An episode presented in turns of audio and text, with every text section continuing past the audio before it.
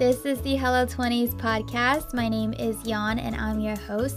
I'm an online content creator trying to navigate life while in my 20s and sprinkling a little knowledge and wisdom here and there.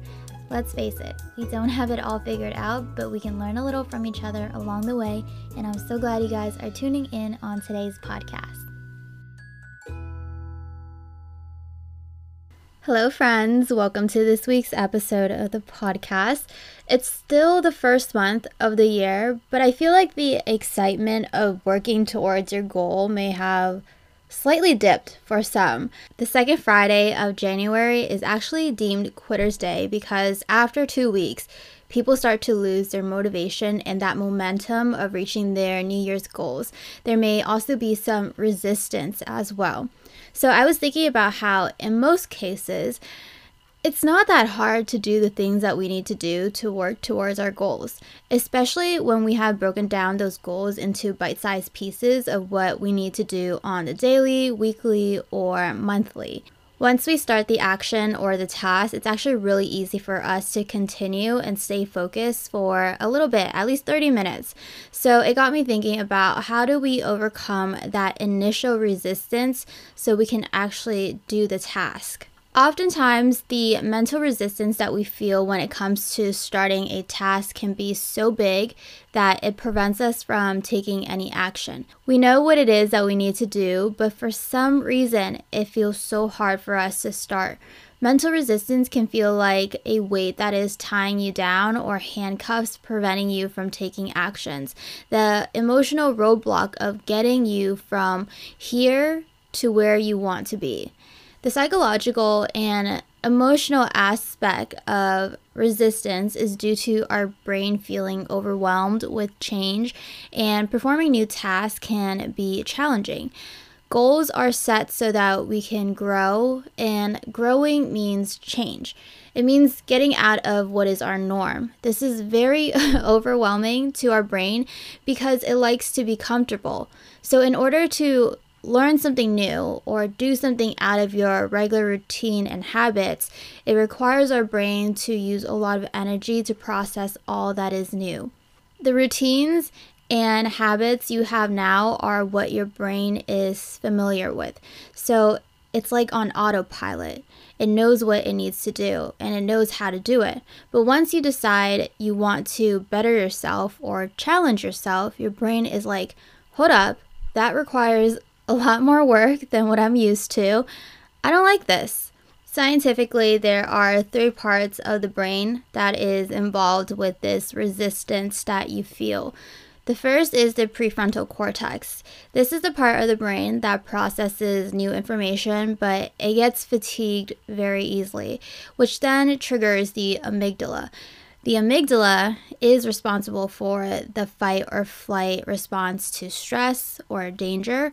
And when we feel stress, we revert back to our old habits. Our existing habits and routines are stored in the basal ganglia. So that's the third part of the brain. So essentially, our brain is trying to keep us safe, and that is why mental resistance shows up. The bigger the challenge, the more mental resistance there will be. My personal example of where I am struggling with this is studying for my certifications. The prefrontal cortex is excited but very overwhelmed by the idea of progressing and learning. But then there's so much to learn and consume and memorize. It's like, how am I going to learn all this information? And then my brain is already fried and overwhelmed thinking about how much there is to learn. That triggers the amygdala to take off, which then goes to the basal ganglia. And now I'm resorting to not the best habits to soothe that stress, such as scrolling on my phone, finding distractions, opting for lower priority tasks over what is in front of me so that I don't have to face what is hard and what is stressing me out. It's cyclical and very hard to get out of if you aren't aware and willing to work through it. And what's worse is that it's a huge time waster if you let it take control of you. Resistance can show up in various forms, such as procrastination, feeling stuck, perfectionism, imposter syndrome, finding reasons to quit. And let me tell you, if you are looking for reasons, you will find reasons, and negative self talk, to name a few. In order to take the right steps to overcome this resistance, the first thing is to be aware that this is happening. Take time to think about the feelings and patterns you have when you face internal resistance. Are there recurring themes or specific situations where you tend to feel stuck? Identifying these patterns is the first step towards understanding your personal resistance and what fears you may have. Then ask yourself, why? Not just once, but five times. Try to get curious about your feeling and that apprehensiveness that you have. Why do you feel this resistance to this action or to this task? Follow it with another why question to the answer you just given for your first why. Keep going and ask why three more times following your answers. Oftentimes, the first why only scratches the surface of what is truly our roadblock. Deep down, there is a root cause as to why this resistance shows up. So try to find that root cause. It is hidden very deep down, but you will find the answer if you keep asking yourself why and if you get curious about those feelings. When you are consciously able to recognize resistance is showing up in its various forms and feelings, such as procrastination, it can help you separate your identity from labels such as lazy or incapable. Don't view it as an indication of your overall capability. When you call yourself lazy or incompetent, it can really take a blow to your confidence. Having confidence in yourself is very important when it comes to facing challenges and change. So, when you are able to recognize that these symptoms show up when taking on a task that is hard for you, then maybe you're not actually lazy and incompetent, but really it's a sign of resistance trying to keep you safe and comfortable. Resistance also favors instant gratification over long term fulfillment. The things that provide long term fulfillment take a longer time to reap the rewards, and so there is that fear component of, oh, what if I don't get that reward after investing so much time and effort? But to combat that question, you have to accept that everything you do comes with a risk. And if you choose the immediate gratification of relieving the resistance, you're essentially opting for less than what you truly desire. And then you have to ask yourself are you going to settle? Because you have so much potential. One thing you need to know is that the thoughts you hear when mental resistance shows up are all lies. The thoughts that tell you you aren't capable, you aren't smart, you will fail, or it's just too hard for your bandwidth. Those are all lies to keep you safe and in your comfort zone. And even though you know that these challenges are to better yourself, your subconscious can't tell the difference between a good change and a bad change, a good challenge and a bad challenge.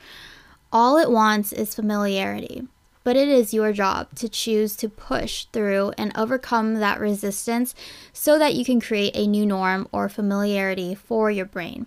The harsh truth and reality is, though, the only way to get past your inner resistance is just to do the work, even if you don't want to. And I know it's like truly such a rude awakening that there's no magic pill to easily get past this but you can make it a little more bearable by breaking the task into smaller actions that you can take or spend a shorter duration on. In my situation, I force myself to sit in front of my laptop with my courses open for five minutes, five, ten minutes. I tell myself that I don't have to do any reading or coursework while I sit in front of my laptop for that five ten minutes. But I also can't go on any other websites to distract myself because that's giving in to that instant gratification and relieving that resistance. So if I sit there for five ten minutes, I'm bound to start reading the material for the course. What else can I do, right? Once that five to 10 minutes is over, I challenge myself for another five to 10 minutes. Now I have eased myself into this, and then we can go for an hour of studying. Action is truly the only thing that will break down resistance. And if you feel stuck, Action provides clarity, especially if it's work that requires you to create something out of nothing. But that's really perfectionism that's holding you back from starting. The first draft are first drafts for a reason. Once you get started, ideas will start flowing in. I also think visualization, becoming clear in why a task or a goal is important to you, and having someone who is ambitious to look up to can help with battling that resistance. I have a vision board of how I hope and anticipate this year will be. A lot of the pictures of what is on my vision board are outcomes of completing my goals. So when I'm able to visualize how I want to feel and what experiences I want to have this year, I'm like, okay, in order to get those outcomes, I got to start working and putting in the effort now having someone in mind who is successful or ambitious is also a great motivator to push past that resistance when you talk to these people, you'll see that they're tired as well. They face resistance, failures, and fears as well. But what separates them from just being dreamers is that they push through those resistance, those fears, and those failures. And now they're able to reap the fruits of their labor. It wasn't easy for them, but they still did it. And lastly, I'll leave with this an important thing to remember is that overcoming resistance will be a daily struggle for the first few months, but it will eventually get easier. That is until you're ready to take on a new challenge and you'll face resistance again. Resistance will always show up when you are facing something that is new, that is change, and that is a challenge. But that's how you become stronger and that's how you grow. All right, friends, hopefully this short episode has been helpful. It's something that I'm struggling daily with right now. I wanted to share my thoughts and give you a little pep talk and motivation if you are also struggling with this at the moment. That is all for today. I will talk to you in the next episode. Bye. Thank you guys so much for listening to this episode of Hello 20s. Let's get connected and continue our conversation over on social media. The links are in the show notes, so you're only one click away. I hope to see you there, and I'll talk to you guys in my next episode.